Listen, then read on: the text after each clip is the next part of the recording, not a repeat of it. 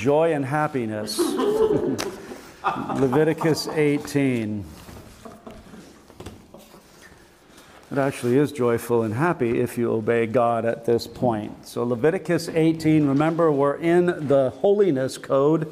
The first half of the book deals more with public worship or the external life of the covenant people in a religious sense.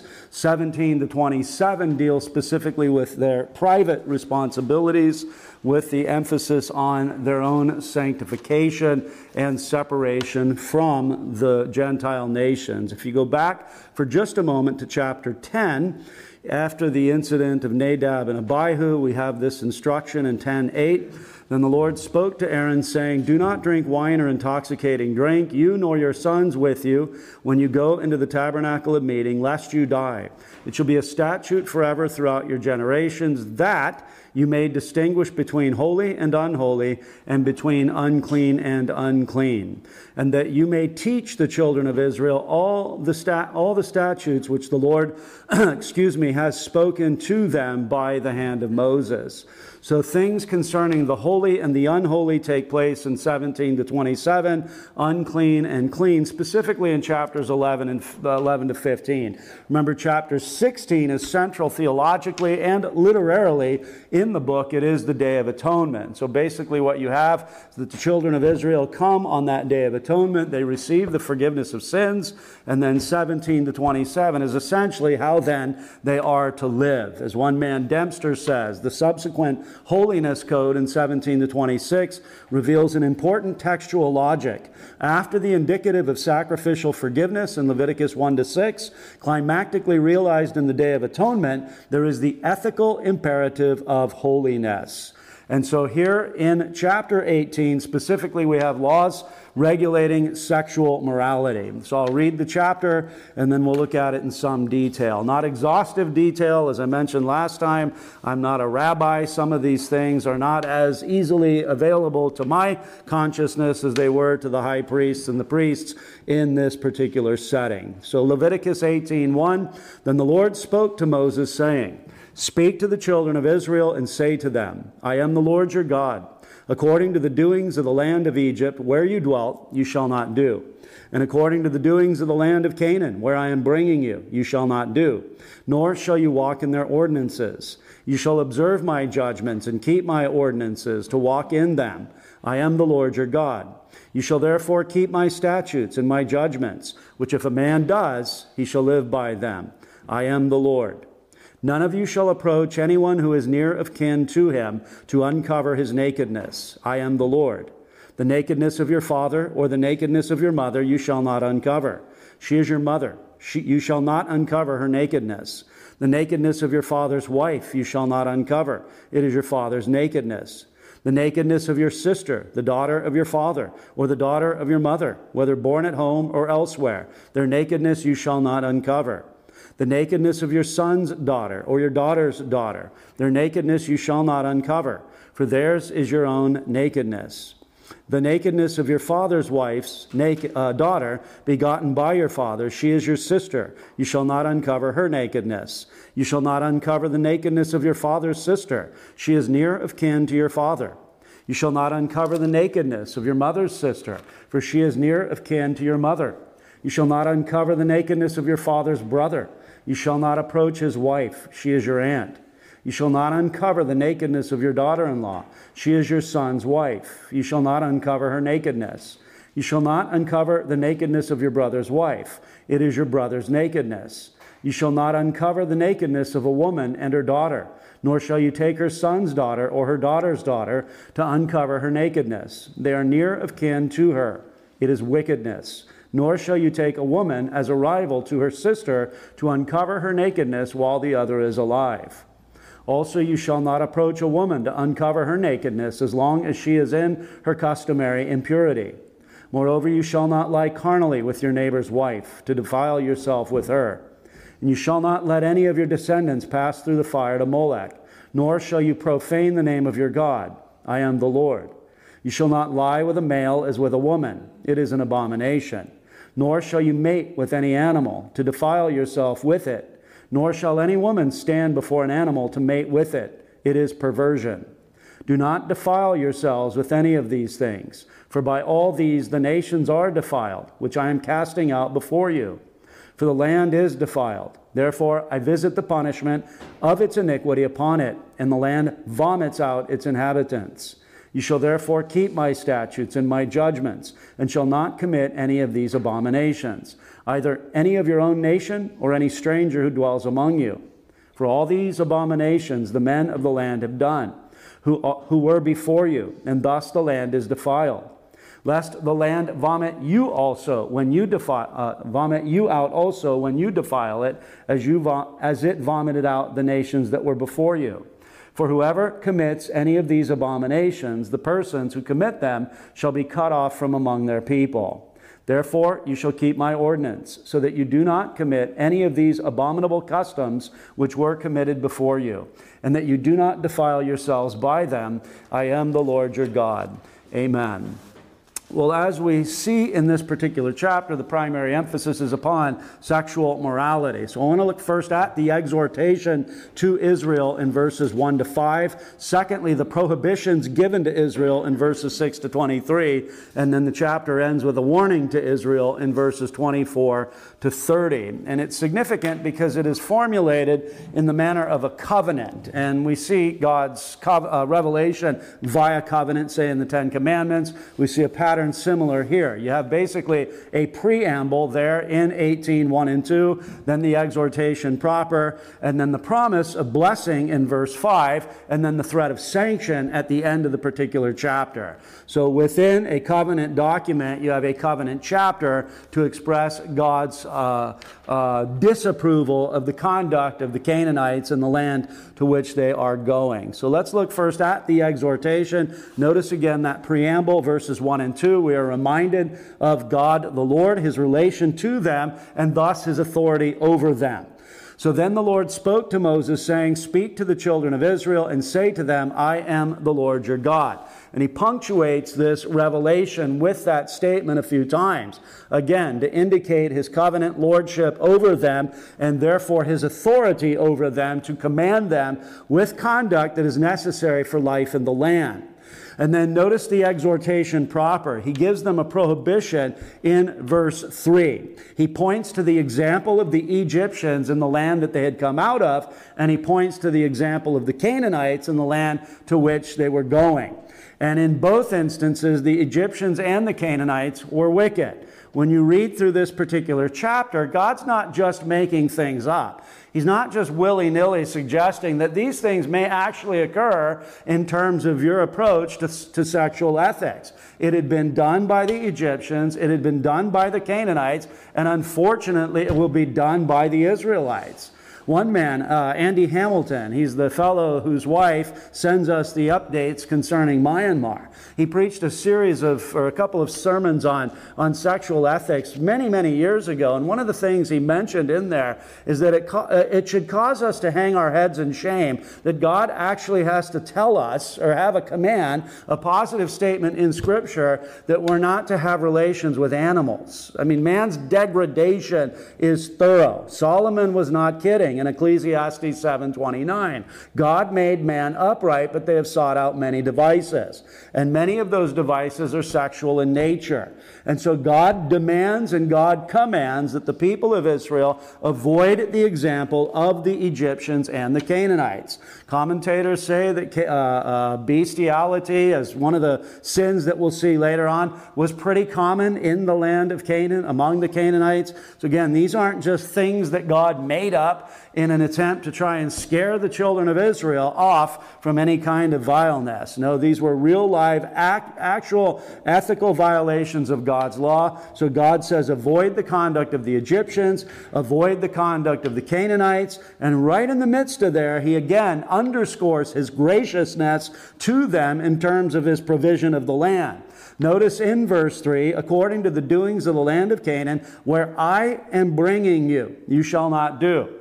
So it's grace that should function as the impetus to pursue holiness. Now we see that even more clearly specified in the New Testament, in the New Covenant. When Paul argues in Romans chapter 6, what shall we say then? Shall we continue in sin that grace may abound? May it never be. Before he ever gets to the imperative of don't let uh, sin reign in your members, he starts with the gospel. You died, you were buried, you were resurrected or raised again with our Lord Jesus Christ. The gospel gospel serves as the primary impetus for the people of God to pursue holiness. Not that they don't have any regard for the law, not that the Spirit doesn't use the law, but we do so in the context of the cross of our Lord Jesus Christ. So God says, Where I am bringing you once again to highlight not only the fact that He has provided for them this land, but the fact that He is the one who delivered them from the bondage in Egypt, the one that's going to sustain them in the wilderness and bring them ultimately to that land of Canaan so that they can indeed inherit what God had promised.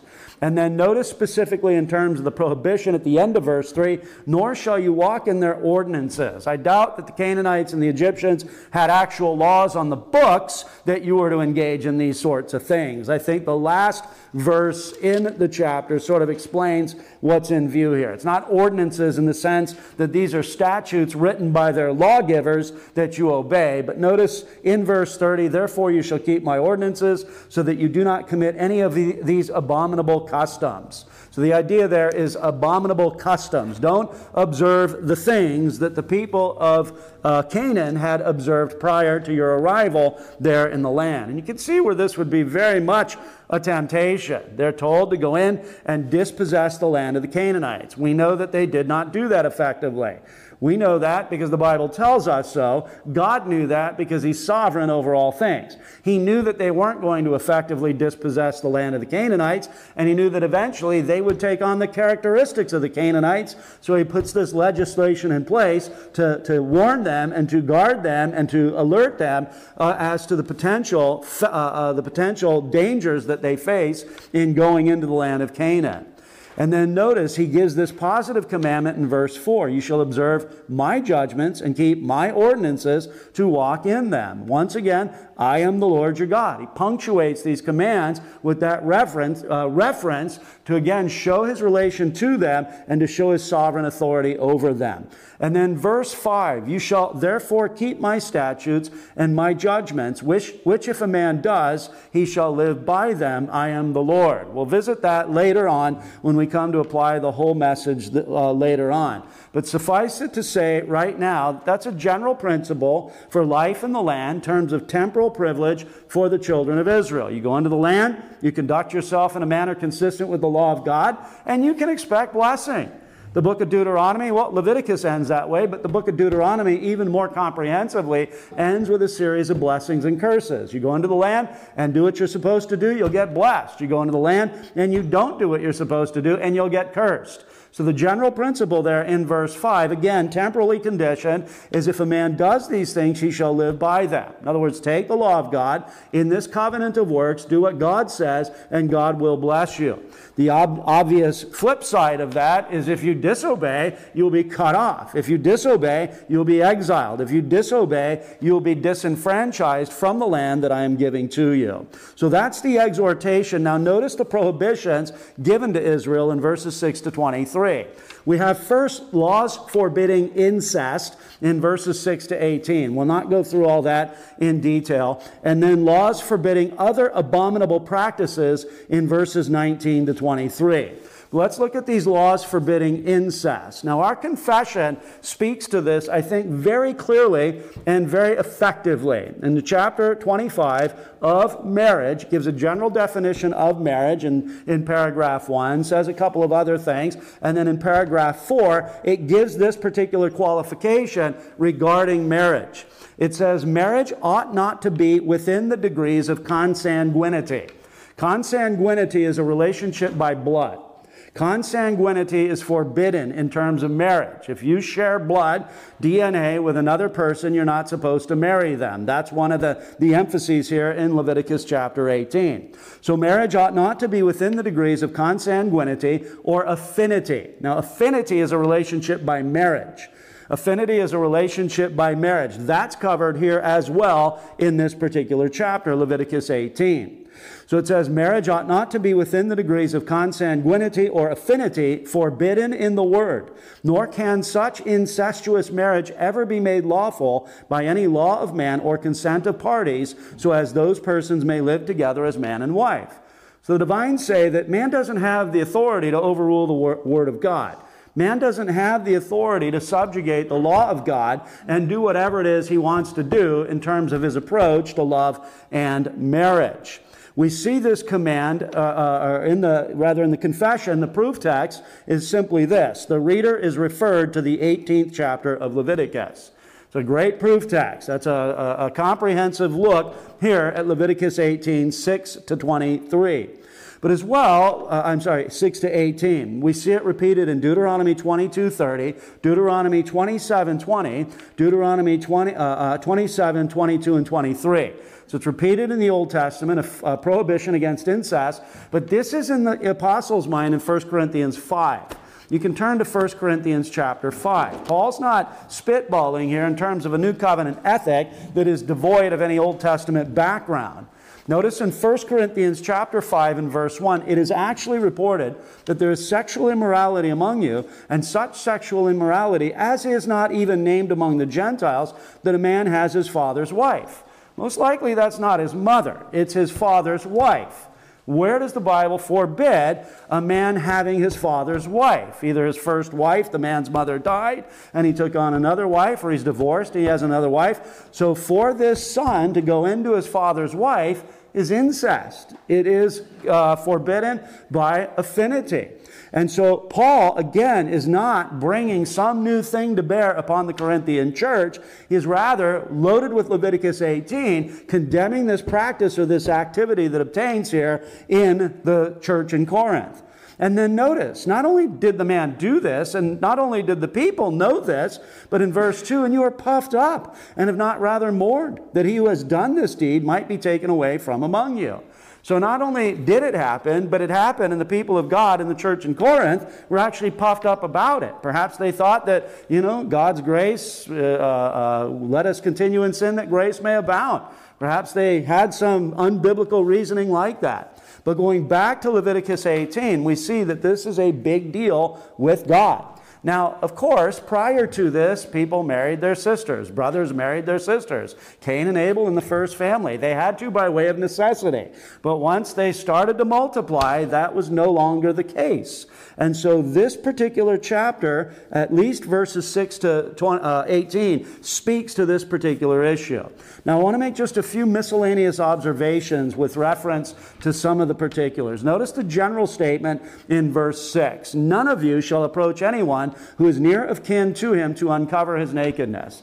Now, uncover his nakedness here is a euphemism. It means to have sexual congress or to marry somebody, which would involve sexual congress. So that's the particular thing. That's the offense. This uncovering of nakedness. Certainly, if somebody is bleeding out of their, their, their, their lower extremities and you have to remove their, their skirt or pants in order to get a band aid on it, that's not what's in view here. The idea is sexual congress, sexual relations, and that's the overarching theme here. So none of you shall approach anyone who is near of kin to him to uncover his nakedness. So a man is prohibited from such with his mother, his sister, and his brother or his daughter. And then the woman is prohibited from such with her father, brother, and son. Those who are near of kin, there is a prohibition in terms of any sort of sexual relationship.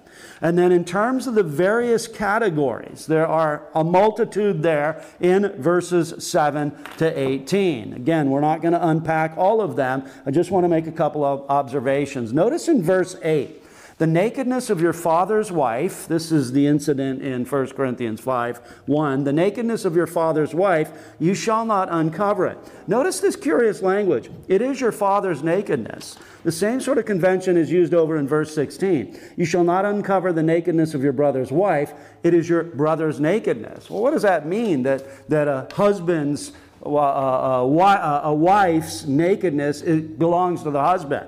Well, I think it speaks concerning two things. The relationship that obtains between a married couple. Genesis 2:24, they are one flesh. But I also think it suggests intimacy. It suggests intimacy in light of the new covenant, in light of the New Testament. I don't think that's a stretch. Uh, wife's nakedness belongs to her husband, just like a husband's nakedness belongs to her wife, his wife. It's not to be paraded about. It's not to be displayed for others. It is not to be shared with others. 1 Corinthians chapter 7, specifically in verse 3, let the husband render to his wife the affection due her, and likewise also the wife to her husband. He's talking about sexual relations in 1 Corinthians chapter 7. This is why, by the way, Sophia is not here tonight. I had mentioned that it's probably best that she do not come. Uh, I know this is adult theme, but I hope all of us can handle what Scripture says concerning this. Notice in verse 4 the wife does not have authority over her own body, but the husband does. And likewise, the husband does not have authority over his own body, but the wife does. What's the implication? Do not deprive one another except with consent for a time, that you may give yourselves to fasting and prayer, and come together again, so that Satan does not tempt you because of your lack of self control. So, going back to Leviticus chapter 18, it's interesting. Yeah, there's this owning of the nakedness of your spouse by way of relation, one flesh relationship, but as well by way of intimacy, not to be shared, not to be, you know, spread abroad, not to be published to anyone else. And then notice as well the prohibition back in Leviticus 18 related to uncles and aunts in verses 12, 13, and 14. This would be the place I would insert, by implication, cousins. Now, that's probably not going to win the day with everybody, but that's where I'm comfortable. And I'm not an, I, am not a rabbi. I'm not, you know, a, a, guy that knows everything about the gene pool and all that sort of thing. But typically, I would advise persons outside of the uh, relationship in terms of first cousin. That seems to be a bit close in terms of the particulars. But with reference to aunts and uh, uncles and aunts, you see that in verses 12, 13, and 14. Matthew Poole has an interest, interesting comment here. He says, Some infer from hence that it is unlawful for cousin Germans. German here means one sprung from the same stock, specifically a full brother, sister, or cousin. So he says, Some infer from hence that it is unlawful for cousins or the children of brethren and sisters to marry. But there is not the same reason nor the same degree of distance, for my uncle or aunt are nearer akin to me than their children are. Yet because it seems doubtful to many, and may hereafter prove occasion of grievous perplexities of mind, especially to tender and scrupulous consciences, Christian prudence directs us to choose the safest way, there being so great a latitude of unquestionable persons. I found that refreshing because not every commentator deals with that. When you read through this section, you don't see the specific. Can't marry your cousin. So again, it's an implication based on aunts and uncles. I think it's an implication that does have a degree of warrant, but I think that Poole puts it in a context where, hey, you can't make a hard and fast rule, but as a general rule, for the tender consciences, you might want to consider going in this particular direction. And then one other observation here is that there does seem to be a limitation on affinity.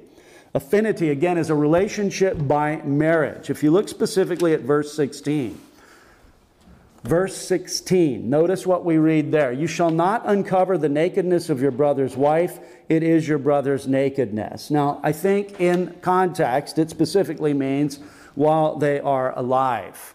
There is something called the law of the levirate in Levitic, uh, I'm sorry, Deuteronomy chapter 25, I think around 10 to 15.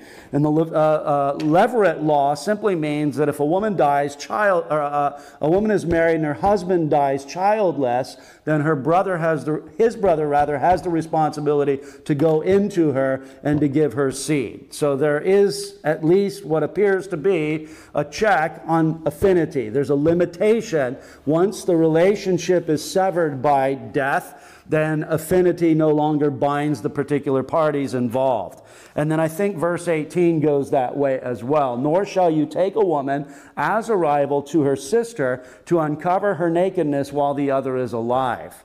But if she's dead, I don't see anything in the chapter that would preclude, preclude somebody marrying the, the woman's sister. Now, that might be a little odd and awkward, yes. Yeah, again, those were things that happened before this legislation came. Um, and even so, there are sins committed by even God's people in the Bible. So, just uh, polygamy. I think polygamy is a very awesome, uh, excellent example uh, God's intention in creation was one man and one woman. Well, whence the various multiplications of wives? What David did, what uh, Solomon did, obviously, but David too. We can't condone activities like that. Most likely, kings of Israel did it in league with the kings in the ancient Near Eastern world for political purposes. In other words, you multiply wives with your other with other kingdoms so that you have political inroads. So, but but yeah, there's sin. People did sin, people did wrong things, even David, a man after God's own heart. So, things that we have the law, but we have even instances of law breaking within the same, same situation. So, it, uh, verse 18 seems to indicate that same observation with reference to affinity. Once one party dies, then the person is no longer bound by that relationship.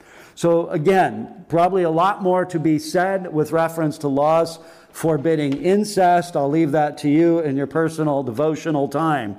Notice next the laws forbidding other abominable practices in verses 19 to 23. In The first place, you've got uh, the prohibition against relations during menstruation. So notice in verse 19, also you shall not approach a woman to uncover her nakedness as long as she is in her customary impurity. The Geneva Bible here has, if she has her flowers. I don't know how they ever came up with that as referring to menstruation, but so it is uh, if she has her flowers. So, this is something that we've already seen in chapter 15, specifically at verse 19. If a woman has a discharge and the discharge from her body is blood, she shall be set apart seven days, and whoever touches her shall be unclean until evening. Of course, we have it here. It's also in Ezekiel chapter 22, where God upbraids the nation for their sin against him. And there's all kinds of things that are leveled against them. And interestingly or intriguingly, this comes up as well. So in Exodus chapter 22, notice in verse 6 look, the princes of Israel, each one has used his power to shed blood in you. In you they have made light of father and mother. In your midst they have oppressed the stranger. In you they have mistreated the fatherless and the widow. You have despised my holy things and profaned my Sabbaths. In you are men who slander to co- uh, in you are men who slander to cause bloodshed. In you are those who eat on the mountains. In your midst they commit lewdness. In you men uncover their father's nakedness. In you they violate women who are, who are set apart during their impurity. One commits abomination with his neighbor's wife. Another lewdly defiles his daughter-in-law and another in you violates his sister, his father's daughter. In you they take bribes to shed blood. You take usury and increase. You have made profit from your neighbors by extortion and have forgotten me, says the Lord God. So we see it, it, it, it, it is in that particular section as well. So it's not something simply confined there. In fact, you can see the sort of background of Leviticus 18 there in Exodus chapter 22. So back to Leviticus 18, we next have the prohibition against adultery. The prohibition against adultery in verse 20, moreover, you shall not lie carnally with your neighbor's wife to defile yourself with her. And again, this isn't the only place that this is recorded. It is recorded as well in chapter 20, verse 10. There it is a capital offense, where we see that the death penalty is the sanction. 2010, the man who commits adultery with another man's wife, he who commits adultery with his neighbor's wife, the adulterer and the adulteress shall surely be put to death. Remember when they come to Jesus and they say, We caught this woman in the very act. Well, the law stipulated not only her death, but the death of the man. They were not concerned about the law of Moses. They were concerned with trying to trap Jesus. If they were concerned with the law of Moses, they would have brought the man. Because if she was caught in the very act, there had to have been a man present. So they didn't care one bit about the law of Moses. They only wanted to test Jesus, and that's precisely what John tells us there in John chapter 8. So Leviticus 20:10, as well Deuteronomy 22:22, Matthew 5:27 to 32. Now, their interpreters say, well, Jesus elevated the law there in Matthew chapter 5, 27 to 32. He went from just the external act of commission of the sin to the internal act of lusting after a woman in your heart. But you see, Jesus doesn't do that. The Old Testament forbid lusting in your heart as well. The Old Testament law was never only confined to the external man. The Old Testament law penetrated the heart of man. And you were not allowed to lust after your neighbor's wife in the Old Testament any more than you were to, to lust after her in the New Testament. When Jesus says, You have heard that it was said to those of old, but I say to you, he's not pitting himself against Moses, he's pitting him and Moses against the scribal and Pharisaic misinterpretation of the law. Because the Pharisees and the scribes said, Well, as long as you haven't actually gone into your wife in a physical sense, then you're not guilty. Jesus says no, and Moses says no. It is wrong to lust.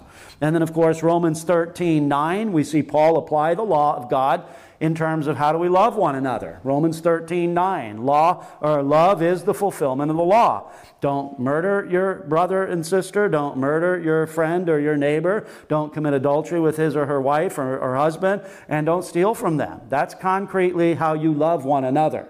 You can bring them flowers, you can bring them coffee, but objectively, don't go into their wives, don't have relations with their fathers, and don't steal from them, and certainly don't murder them. That's a better form of love than the flowers or the coffee.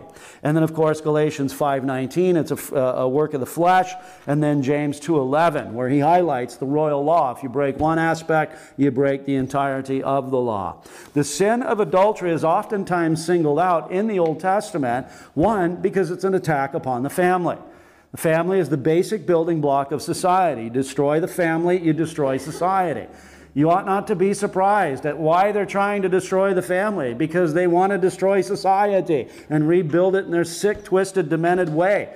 This is what God has established for the propagation of the race, for the protection of people, and for the, the, the blessing of God upon the created order. The, the, the, the, civil government is to function as a servant to the family. The family is more uh, foundational than the government. The government functions in that capacity of ministerial. The family is ultimately the one that is the foundation stone in a civil society. The prophets frequently attacked adultery as, an, as a societal evil. And oftentimes, when you trace through the prophets, they deal with second table breaches of the law in light of first table breaches of the law. In other words, you reject God, you engage in idolatry, you engage in profanity, and all these other things happen. Just like Paul does in Romans 1:18. For the wrath of God is revealed from heaven against what? All ungodliness and unrighteousness. And then he starts his exposition of those sins with ungodliness. For although they knew that God exists, they neither uh, glorified God nor were they thankful in their hearts. Their foolish hearts were darkened, and then God gives them up to engage in all manner of lawlessness and evil. And then, as well, note the specific emphasis here in uh, uh, Leviticus 18 20. Moreover, you shall not lie carnally with your neighbor's wife to defile yourself with her. Certainly it defiles her. Certainly it ruins the family. But there is a degradation involved in sin. There is a degradation of the human when he or she engages in sinful activity. You don't come out the winner. You don't come out more solid. You don't come out more whole. You come out degraded. Idolatry, adultery, these sins, they destroy a man, they destroy a woman. Turn to the book of Proverbs, Proverbs chapter 6. Solomon emphasizes this very vividly. Hey, Beck, can you give me a drink of water, please? Proverbs chapter 6. Let's pick up reading in verse 20. Bit of a lengthy section, some good lessons here. I'm capitalizing on adultery. That seems to be the, the, the preferred sin in the church versus uh, bestiality and some of the other things. So it's good for us to fill our minds with this as, as God's redeemed people so that we don't go astray. Notice in Proverbs 6:20, "My son, keep your father's command and do not forsake the law of your mother. Bind them continually upon your heart, tie them around your neck. When you roam, they will lead you. When you sleep, they will keep you. And when you awake, they will uh, speak with you." Thank you. For the commandment is a lamp and the law a light reproofs of instruction of the way of life to keep you from the evil woman, from the flattering tongue of a seductress. Do not lust after her beauty in your heart. So Jesus isn't elevating, Jesus is simply expounding. Jesus is clarifying. Jesus is teaching that it's not simply external in terms of the, the sin of adultery or fornication, but the sin is internal. When you lust after a woman in your heart, you've broken the commandment. Nor let her allure you with her eyelids, for by means of a harlot a man is reduced to a crust of bread. Notice there's two different persons involved here. We've got a harlot, 26a, and then an adulteress in 26b. And an adulteress will prey upon his precious life.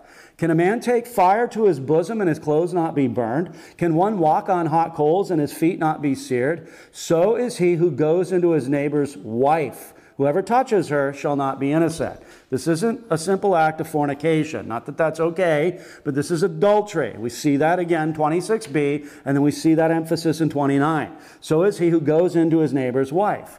You see the degradation of the sinner in the, in the verses that follow. And the degradation of the sinner is not only what happens to him in terms of conscience, but it also happens to him in terms of judgment. Notice in verse 30 people do not despise a thief if he steals to satisfy himself when he is starving. Nobody's surprised about that, are they? Guy says, You know, I stole this turkey because I was starving and my family was starving. Okay, it's wrong. You got to pay back. You got a mm-hmm. deal. You can't have it because it's theft. But you're not surprised. You're not shocked. You don't say, I can't believe you'd steal a turkey to feed your dying family. Nobody responds that way. Solomon is a realist. Solomon has, Solomon has something that kings are not kings, yeah, kings, authorities in our day, they don't have. They have no connection with civil society. They have no connection with where people are at. They have no connection with what inflation is. They have no connection with gas prices. They have no connection with the, the need for, for self defense and protection. They're surrounded by people with guns and bodyguards and all that sort of thing. They don't care. They have no connection. Solomon wasn't a king like that. Solomon knew what was happening in the lives of people. And he asks, or he makes this truism People don't despise a thief if he steals to satisfy himself when he is starving, yet when he is found, he must restore sevenfold. He may have to give up all the substance of his house. He's not clearing him. He's not saying it's okay, go ahead and steal. No, but it's not a surprise. Listen to verse 32. Whoever commits adultery with a woman lacks understanding. He who does so destroys what? His own soul. He defiles himself with her. Wounds and dishonor he will get, and his reproach will not be wiped away. Well, how is that? For jealousy is a husband's fury. The husband's going to show up at his house and smack him and dot his eye and bloody his lip and hurt him for what he has done to his bride and to his family.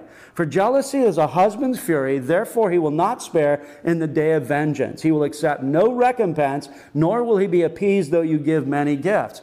And notice that Solomon just treats this as a reality. He's not going to get involved as the king. You go into your neighbor's wife and your neighbor dots your eye. That's what you've got coming, pal. De- uh, adultery is degradation. It destroys the soul of a man or a woman, and that's the emphasis there in Leviticus 22, uh, 18 20. Moreover, you uh, shall not lie carnally with your neighbor's wife to defile yourself with her. And then the next sin, or the next prohibition, is against child sacrifice. Verse 21. Now, it's, at this point, we should probably start to tremble a bit living in a land like we live in, where adultery is, you know, not even not even blushed at anymore. I mean, it's just accepted. Uh, it's just the way it is. It's it's just sort of the norm. Child sacrifice, yeah, that, that's happening. Don't you make any mistake about it. May not be with Moloch standing there with his arms out, but it's happening. Notice in verse 21 You shall not let any of your descendants pass through the fire to Molech nor shall you profane the name of your God. I am the Lord. Molech seemed to be the god of the Ammonites, their primary deity or, or idol. This is a, a, a, prohibition that's repeated in Deuteronomy chapter 18, verse 10, and the idea is passing through the fire to Molech. Now, some suggest the babies were already killed and then thrown into the fire. Others suggest that they were thrown into Moloch's arms, bounced off, and into the fire.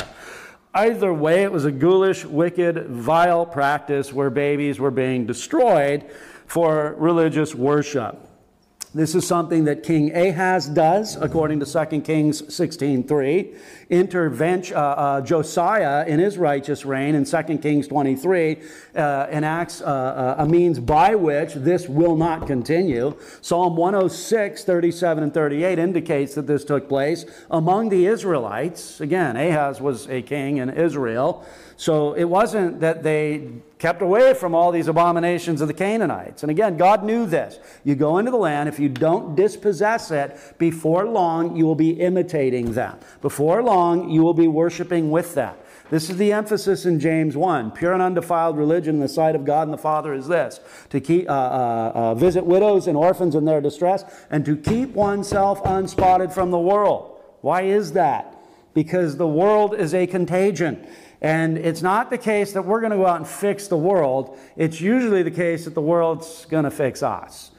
It's like, and I hate to admit this, but when I was growing up, guys would wear white pants. I hope nobody's wearing white pants here white pants get dirty the moment you put them on. It's like that's kind of how the sinner is. We're going to go out and fix the world. Now, you need to be very careful, very guarded, very much alert to the reality that most likely the contagion isn't your holiness to the unholiness of the world, but it's the unholiness of the world to you. So God tells the children of Israel to get rid of all the Canaanites, because if you don't get rid of all the Canaanites, you're going to be visiting with them, you're going to be having coffee with them, and then you're going to go to Baal services and Molech services, and you're going to throw your babies into the fire. And then notice the particular reason appended or attached to this law. You shall not let any of your descendants pass through the fire to Molech, nor shall you profane the name of your God. I am the Lord. I thought Matthew Poole's comment here was very helpful. Neither shalt thou profane the name of thy God, either by joining him with or by forsaking him for such a base and bloody idol whereby the name, honor, and service of God would be horribly defiled and exposed to the scorn of the heathen, as if he were but one of the same kind with their mongrel deities. Listen to what he says either by joining him with or by forsaking him for. Typically, idolatry in Israel was one or the other. You either had other gods before or besides gods, uh, uh, Yahweh, or you had other gods in addition to Yahweh. You like that Baal was the storm god. I'll pray to him because I've just planted my seed and I need some rain. Yahweh might be busy. Uh, he might be, you know, doing something else, and I'm going to cover my bases here and I'll pray to Baal. And you know, Moloch seems to be the, the patron saint of family planning. So I'm gonna I'm gonna go worship at his feet with my, my baby that you know I don't want to have to, to, to bring up and, and all that sort of thing. It's called syncretism. It's when we try to marry another religious system or, or another deity with the living and the true God. That is commonplace in Old Covenant Israel. Probably not the case. The majority report isn't we just completely forsake you, God, or Yahweh, and we follow after this. No, they probably tried to cover their bases. We want Yahweh for this, and we want Baal for this, we want Moloch for this, we want Asherah for this, and we want to have this pantheon like the, the, the nations around us. And so I think uh, Poole is right on there. Next, fourthly, is verse 22, the prohibition against homosexuality. And again, this is not unique to this code, this holiness code. Notice what he says in verse 22 You shall not lie with a male, as with a woman, it is an abomination. Now, this obviously applies the other way. A woman shouldn't lie with a woman as she lies with a male. It's obviously a prohibition in both directions for male and female homosexuality. You see the instance of this in Genesis 18 and 19. This is where we get the word sodomy from the sodomites, because that was their peculiar, particular sin that they engaged in. You have Leviticus 18 22 here. You've got Leviticus 20, verse 13. If a man lies with a male as he lies with a woman, both of them have committed an abomination. They shall surely be put to death. Their blood shall be upon them. And then, of course, you see this repeated in the New Testament. You can turn to Romans chapter 1. Today we're being told that, well, as long as monogamous homosexuality, that's, what, that's, what, that, that's, that's okay.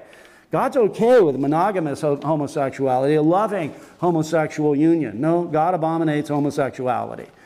We, we got to quit capitulating. We got to quit trying to give ground away in terms of what God's word says. God made the world, everything in it. He is supreme lawgiver, and He has intended that men and women have relations together. He intended that fish swim. He intended that birds uh, fly, and he intended that men are men, women are women, and men and women have relations together so that they can procreate and have children. That's not the only purpose, but it's certainly one of the purposes. So in Romans 1, notice in verse 26, for this reason God gave them up to vile passions. For even their women exchanged the natural use for what is against nature. Likewise, also the men, leaving the natural use of the woman, burned in their lust for one another, men with men, committing what is shameful, and receiving in themselves the penalty of their error, which was due. 1 Corinthians chapter 6. You probably know that the Corinthians were wicked. The city of Corinth was bad. Lots of fornication, lots of adultery, lots of sexual perversion. There was a verbal form of the, the, the noun Corinth, to Corinthianize, meant to have sexual relations. There were temple prostitutes. There were all sorts of those sort, uh, uh, uh all those kinds of things. Notice what Paul says in 1 Corinthians 6 9. Do you not know that the unrighteous will not inherit the kingdom of God? Do not be deceived neither fornicators, nor idolaters, nor adulterers. Now, notice he uses two terms here nor homosexuals, nor sodomites. We think, well, he's saying the same thing twice. No, he's using technical language. He's using technical terminology. The one term is the passive partner in a homosexual relation, and the other is the, the, the, the, the active partner in a homosexual relationship. So Paul knows his vocabulary, he knows his Greek, and he knows sin and sinners. And so he speaks specifically to that. Now, when it comes to this, there's other sins there. The church shouldn't only be about the condemnation of homosexuality. Notice how he starts the list neither fornication. Fornicators are under the same wrath of God, just like homosexuals are under the wrath of God. Uh, idolaters, adulterers, uh, thieves, covetous, drunkards, revilers, uh, extortioners will inherit the kingdom of God. But notice the beauty of the gospel of Jesus Christ. And such were some of you. But you were washed, but you were sanctified, but you were justified in the name of the Lord Jesus and by the Spirit of our God. This is how we know it's not a DNA thing. You're not hard, hardwired this way. You're not made this way. You can stop being a homosexual. You can stop being an adulterer. You can stop being an idolater. When you come to that fountain that's open for sin and uncleanness, when you are justified freely by grace, when you receive the, uh, the imputed righteousness of our Lord Jesus Christ and enter into the life of sanctification, you can put on the Lord Jesus Christ and to make no, uh, make no provision for the flesh to fulfill its lust. It cannot be the case, well, I, I was just made this way and I'm always going to be this way. No, such were some of you. You were this way, you're no longer this way. That means it's not like, you know, being black or being white or being some, you know, having green eyes or blue eyes. There's certain things you cannot change, there are other things you can change. To classify homosexuality or transgenderism along with being black or white or having blue eyes or green eyes is diabolical. Brethren, the condemnation of sin is the beginning point of healing and remedy. If we don't tell sinners they're sinful, we can't tell them about the Savior who redeems to the uttermost. We're told, well, if you tell people that, you'll make them feel bad. They need to feel bad so that they see the glory of Jesus Christ as the one who can cleanse them, as the one who does forgive, and as the one who can keep them and empower them to live in a way that is pleasing to God Almighty. 1 Timothy chapter 1, final emphasis there uh, in terms of uh, this particular sin. Again, something that needs to be spoken to because there's a lot of professing churches today capitulating at this point. Notice in 1 Timothy 1 8, but we know that the law is good if one uses it lawfully. Knowing this. Now, isn't that beautiful language? The law is good if one uses it lawfully. What does that mean? There's unlawful ways to use the law. There are unlawful ways to use the law. If I stand in the pulpit on Sunday and say, obey and you'll go to heaven, that is an unlawful use of the law. A lawful use is look at the law, see your sin and misery, and may it show you the glory of Jesus Christ as Savior. A lawful use of the law is for the blood bought child of God who has the Holy Spirit. We call it the normative use of the law. The law functions as a pattern to tell you what God is pleased with and what God is displeased with. Those are lawful uses of the law. And so Paul then goes on and he appeals to what? The law. And some commentators, and I think with great merit here, see a reference to each of the Ten Commandments. Every one of the Ten Commandments is what Paul refers to here. Knowing this, that the law is not made for a righteous person. I think what he means in this sense, he's not exhausting the use of the law here. When he says it's not made for a righteous person, I think he's talking about the law functioning in what we call the civil or political sphere. The law for counterfeiters doesn't affect us does it? I, I doubt any of you have that as a remaining corruption. Man, I just, I got to get to my washing machine. I got to get to my notes. I've got to print.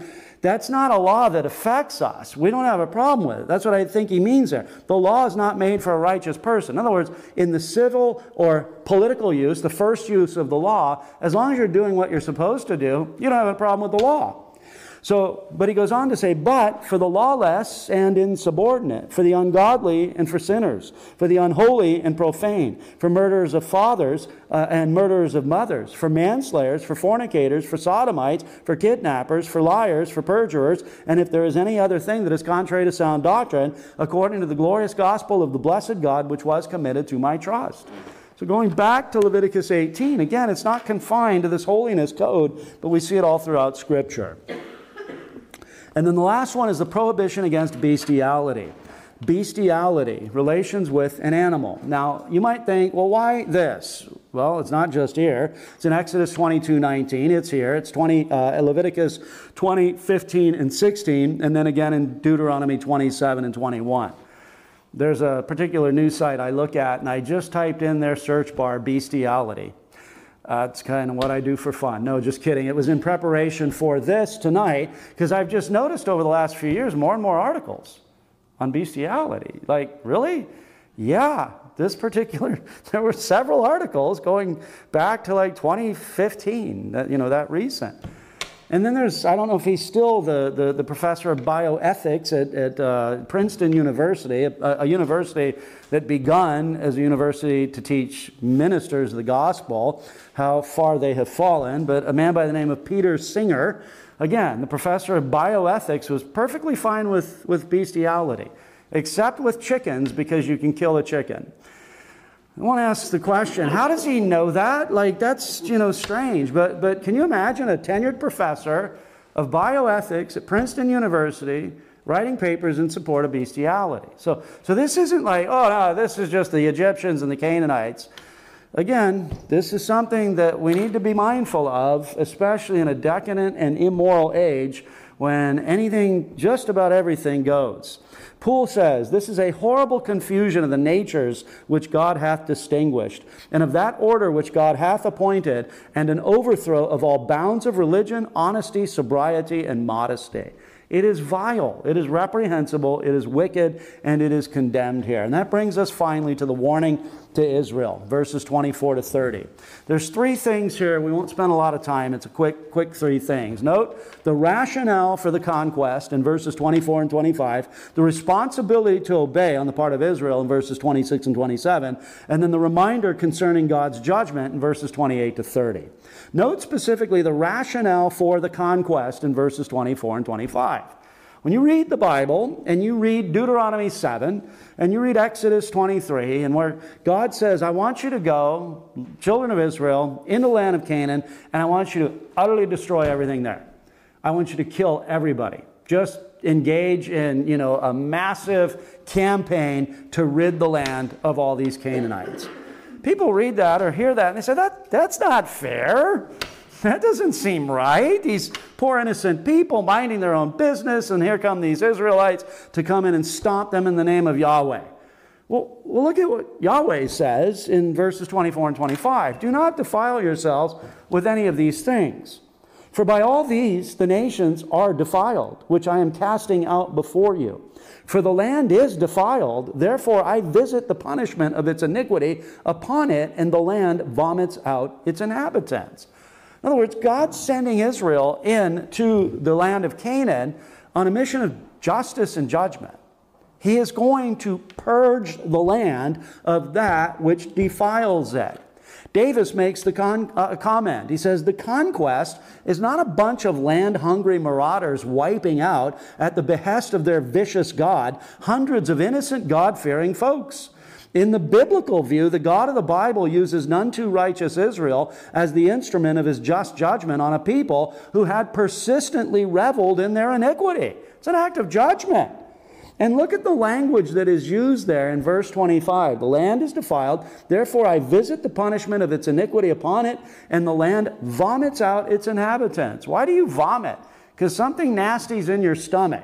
There's something nasty in the land, so the land vomits out the inhabitants. That's the language Jesus uses in Revelation chapter 3 with the Laodicean church because they're neither hot nor cold, but they're lukewarm in his mouth. I will spit you, spew you, I will vomit you out of my mouth. The same sort of covenantal significance with that lackluster professing church there in Laodicea. The land was central in Old Covenant Israel. Christ is central in New Covenant Israel. He's the one that spits out apostates, just like the land of Canaan spit out the apostates and the defectors in the Old Covenant.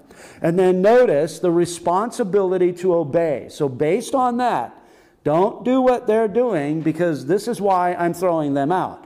Notice in verse 26, you shall therefore keep my statutes and my judgment, judgments and shall not commit any of these abominations, either any of your own nation or any stranger who dwells among you.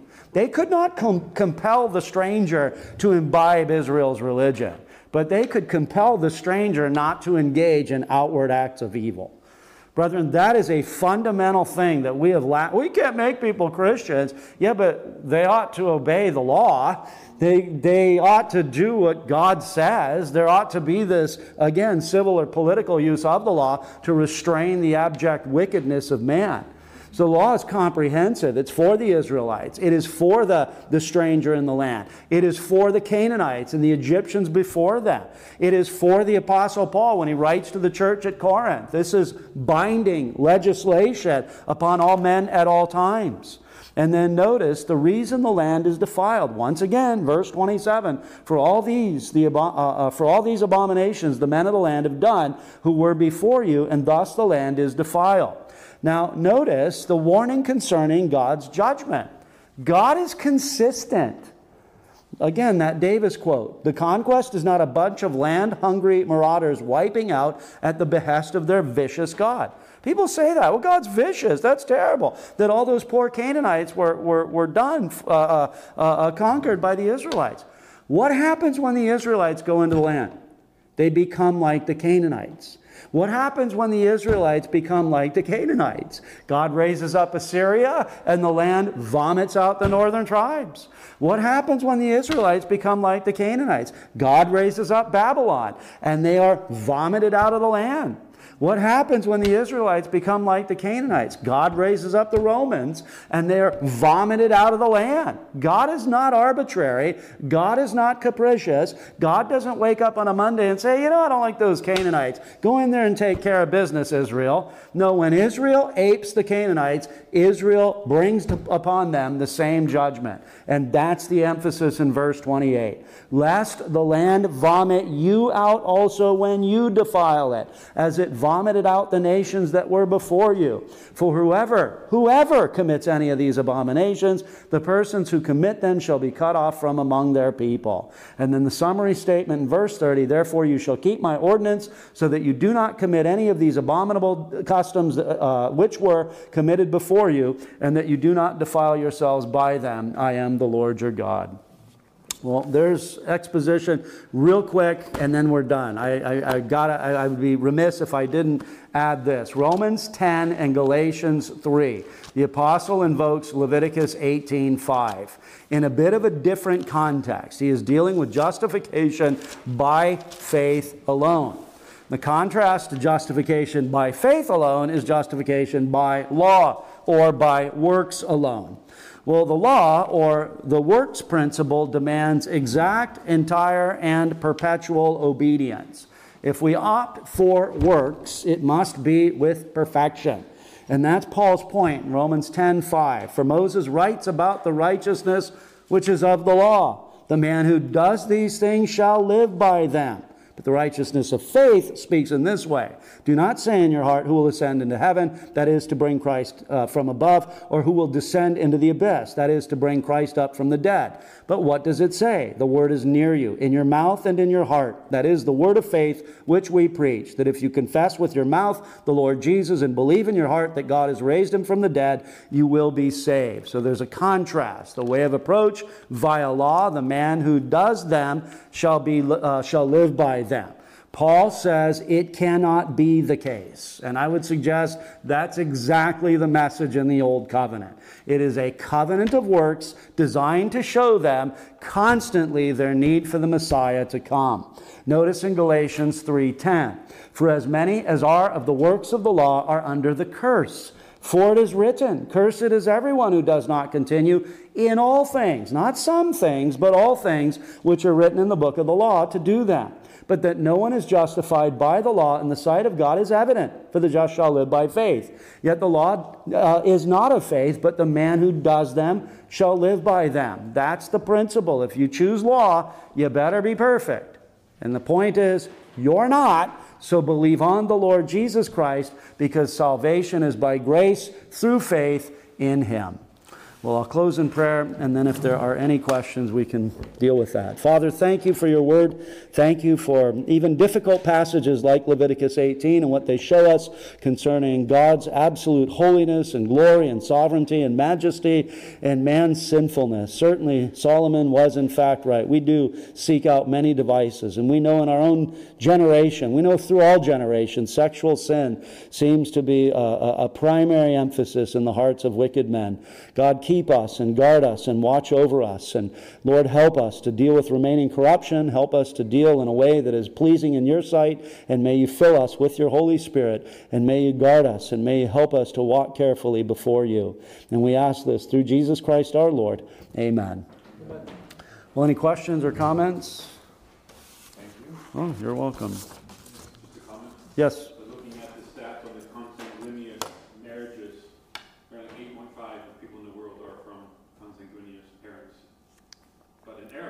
How many? 8.5.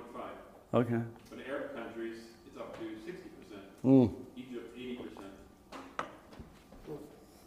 Just religious, cultural. Yeah. Yeah. I, it, I think it's legal in Canada. First cousin. First cousin love. Uh, a famous example was FDR. Hmm. Don't ever spell. Yes. Um, in my Bible, study Bible, has a side note on the Molech thing because it's stuck in between the sexual sins, and it says that might be a suggestion of people getting rid of children from these relationships as well. Yeah, and I, I think there's a theme too in, in, in where you put your seed. You know, you're, you're putting seed in the wrong places in homosexuality, in bestiality, and when you throw it into the fire. There's a big emphasis on seed especially in light of the messianic promise the seed of the woman is going to crush the serpent. Um, and then, ju- you know, that would be the specific, the messianic import. But then generally, right? I mean, babies are a blessing. And it ought not to be a surprise that there's such a war against them. God says, be fruitful and multiply. And yet the world says, no, don't have, you know, don't have babies.